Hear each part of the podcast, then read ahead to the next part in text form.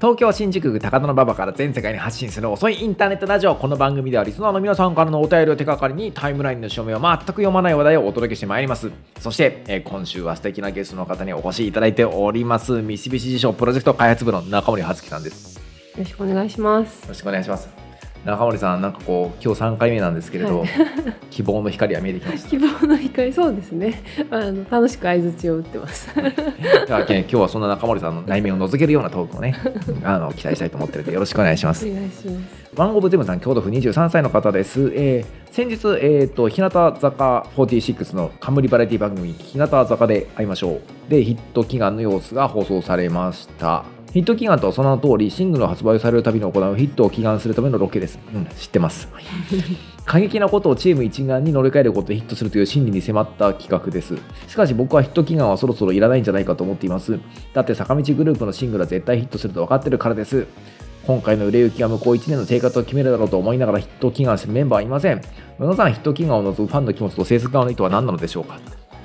私その番組全然わからないいや、っ。ていうかね、23歳になってこういうメールを送ってるあなたのことが心配ですよ。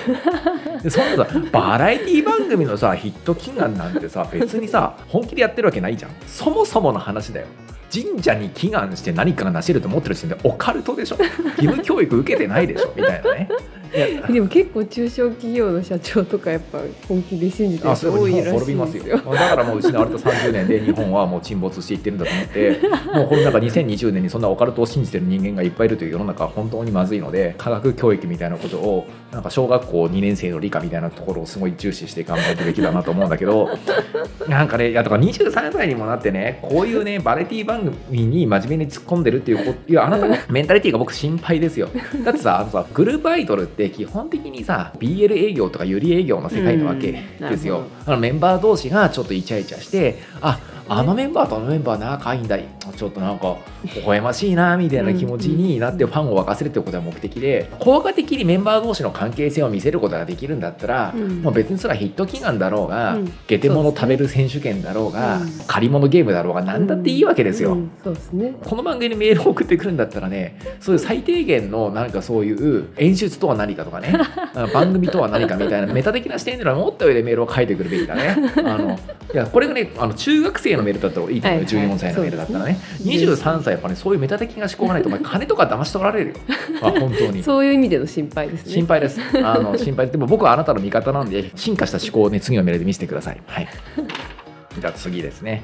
北欧マニアさんですね。僕もスウェーデン行ってみたいと思ってます。宇野さん、こんにちは。毎朝楽しく聞いています。宇野さんが放送の中でご機嫌に生きることが時間を増やすことだと言っていて、確かにストレスを感じる時間ってもったいないな。やりたいことに手がつかないことがあるなと思って納得しました。私のストレスは子供に関することが多いです。学校で嫌なことがあると八つ当たりしてきたり、思い通りにならないことがあるとカッとなって泣き出したりして、こっちまで嫌な気分になります。まだ小さいから自分の気持ちをコントロールしきれなくてしょうがないなと思っていても急に当たられると嫌な気分になるし感情が高ぶってる子供の相手を毎回しなきゃいけないのも負担に感じますうん子供のように日々関わらないといけない人に関するストレスはどうつければいいでしょうか？宇野さんが思う対策があったら教えてくださいこれ難しい質問ですね難しいですね。どうすればいいですかね？距離取ろうにも取れないですもんね。僕の考えでは子供に対してはなんかこう無制限の愛情を解放しないとうん。人としてアウトであるみたいな謎のイデオロギーが世界に存在してそれによって苦しくなってると思うんだよね、はいはい。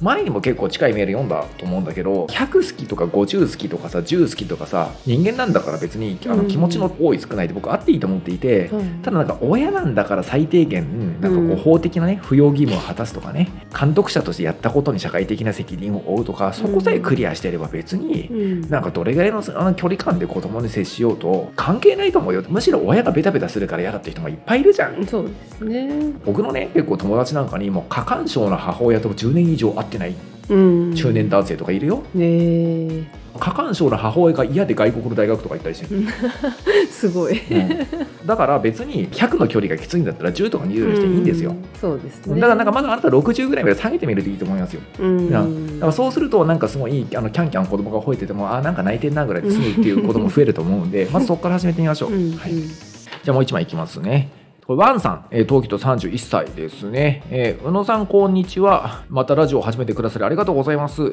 去年の1回目の非常事態宣言ではザ・ハンガウトに救われました。あのね僕が JWEB でやっていた、うん。なんかラジオ番組は YouTube でバーって全部アーカイブ残ってるんですよ、あの有名ゲストが来た回なんか、はいはい。水野良樹とか横山由依ちゃんとかそういうあの人たちが来た時があとマナカナのマナちゃんだけとかね。あのいやなんかいろい。ろ当当時カナさんが子供小さかったんで、三倉姉妹のファンなんだけどマナちゃんしか来なかったっていう。なんかなかなかシュールですよねうん なんかね。あのマナカナのマナだけゲストに呼ぶ人ってなかなかいないと思うんですけどまあでも僕どちらかというとマナ派だからよかったんですが。あるんですね。いやあるんですよ。あの結構ね、あのマナ派とカナ派分かれますよ。そんな議論があるの？知らあの三倉姉妹ファン業界においては、マナさんのインスタを僕フォローしていへて、ー。よくこうこう出てくるんだけど、はい。ファンはもうねタグ付けしなくても分かるんですよどっちがどっちか。ででもそれが最近マスクしてるじゃないですか、はい。難易度上がるんですよ。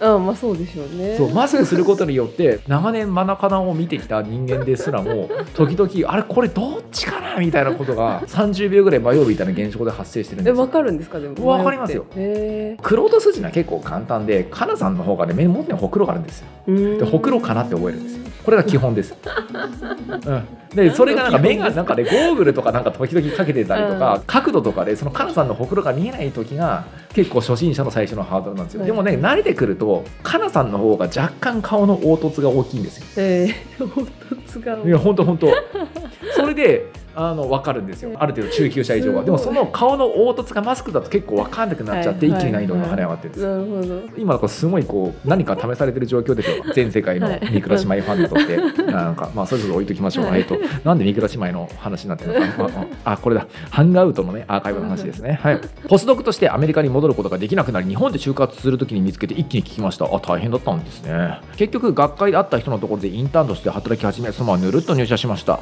25歳以下で社会に出た人は信用しません。これよく僕が、いや僕がなんか25、6まで働いてなかったからよくね25歳以下で社会に出た人間信用するなっていうふうに言ってるんですけど、えー今ちゃんと寝てちゃんと食べて歩いて元気にしています。一つ気になるのは日本とアメリカを行き来している間に別れた人のことです。大学の時から付き合っていたので一緒にいるものだと思っていました大学の時から付き合っていたので一緒にいるものと思っていたってこれも非常に突っ込みどころのある何かですね。線引いてますはい。ね、元気になるにつれて部屋もきれいになって落ち着いてくるとあの時私にはどうしようもなかったけれどまた新しいことを始めるなら一緒にいたらいいのにと思います。連絡は来ますが会いたくなさそうなのでどうしようもないなと思いますがよく考えます。ここでメール終わってんすよ。えー、どうですかこれ中森先輩。中森先輩これにこのワンさんにどう答えますか？31歳。えー、まあもう違う人につけた方がいいんじゃないですか？中森さんね。でもねいやポイントですよ。はい。確かにねこの人は世界観がちょっとはい。なんかぬるま湯な的な何かを感じますよね。だって 大学の時から付き合っていたのに一緒にいるのだと思っていましたって、はい。そう世界の真実に対して鈍感すぎるでしょ。あ 世の中のカップルが一番分かりやすいので大学卒業後12年目ですよ。そうなんですか。そうじゃないですか。まあまあそうですね。お互いこう時間の過ごし方が変わりますからね。絶対そうねそうだしあとねいやこの人男性なのか女性なのかちょっと分からないんだけれどなんか文面だけだとねどっちかがうん。あのポスドクでどっちかが就職してるとまず分かれますよまあね。厳しいですよね、その社会に出て一人なんか社会人でバリバリ働いていて一、人博士課程とかまで行っていたらもうなんか87%ぐらいの確率で分かれますよね。そう思います、うんまあこれ多分ね本当にねあのどっかの大学調査すべきだと思うな研究機関が。具体的に数字が出てくるぐらいの確率で分かれると思うんだけどそういうことを知らないってことがまず問題であると。でもまだからそれは本題ではなくてねポイントは俺ここだと思う。連絡は来ますが会いたくはなさそうなのでどうしようもないと思いますがよく考えますどういう心理なんですかね？あれこれね。わかんない。いやいやわかんない俺これを言うことによってなんかいろいろ問題が起こるのかもしれないけど、はい。このワンさんがもし女性で連絡は来ますってこの連絡が来る人が男性だったら、うん。これはワンチャンあんじゃないですかえどっちがどっちですか、ワンさんがもし女性で、うん、あ彼から連絡が来るってこれはなんあかむしろ彼の方がより戻したくてうん。ワンチャンあるかなと思ってるから連絡来るなってだったら ワンさんがもし女性だったらこれ僕は意外と望みがあるんじゃないかと思って、そうですね。あなたがなぜこんなに悲観に思ってるのかがうんわからない。まあ、距離があるんじゃないですか？違うのかな、うん。アメリカにいるってことですよね彼は、うん、そうかもしれないです、まあ、今ちょっとコロナで、うんでもねチャンス自体はありますよね。うん、ででもこれ逆だった場合ね女子の方から連絡が来るけど、はい。別別にそれってよりを戻したいからじゃないってことってあるんですか？あるんじゃないですか？ありますよね。なんかちょっとポッと思い出したりとか、まあ、自分なんかなんだろうな。これワンさんが男性か女性か分かんないんだけれどもしワンさんが女性だったらこれはワンチャンありえるんでいきましょう。むしろこうなんか誘い受け的なコミュニケーションを身につけてね ウェルカムみたいな感じなんだけどそれを全面に出さないような大人のコミュニケーションがあなたのあの人生を前に進めると思います。でもし、えーとワンさんがこれ男性の場合、えー、とあなたには何かかろうとしてます。あのね このね。だからあ連絡来るってことはあいつまだ俺に気あるのかなみたいなことを思わせることが彼女の目的です、つまりあなたはあの僕が2001年に発見した白雪姫と7人の恋人たちの法則でいうところのあのこいやあるんですよ。結構有名ですよ。だから だから白だから白雪姫にとって本命ってあくまで王子じゃないですか、はいはいはい。あーなるほど。なるほどでその7人の恋人たちが「はいほうはいほう」言ってるじゃないですか。でも恋人たちっていうのは白雪姫のこと好きですよね、はいはい。で白雪姫はでも絶対にに。恋人の誰とも付き合わないですよ、うん。でも恋人の気持ち知っててチヤホヤされて喜んでる、はい。でもでもし王子が戦争とかで死んでもね別の国の王子と付き合うだけで恋人とは絶対付き合わないじゃないですか、はい。その恋人フォルダなんですよね 辛い。だから結構世の中に元彼を恋人フォルダに入れてキープする人っていっぱいいるじゃないですかチヤホヤされるために。うん、だから今あなたそうなろうとしてる可能性があると思うんですよ。若いと結構その小人プレイがむしろうん。大人の関係みたいな感じはいではい。楽しいと錯覚する人っていっぱいいるんだけど 僕が今まで見てきた小人たちは全員病んでいってるので絶対やめましょう。小人っていうのは人間としての尊厳を損なう生き方なんであなたは小人であることを拒否して尊厳を取り戻してください。はいはい、えーということですね、えーこの番組では皆さんからのお便りをお待ちしております。身の回りで起きたことから人生相談まで幅広く募集します。えーお便りは概要欄にあるフォームから送ってください。過去の配信は YouTube メンバーシップなどで視聴できます。詳しくは概要文をご覧ください。それでは皆さん、また明日よろしくお願いします。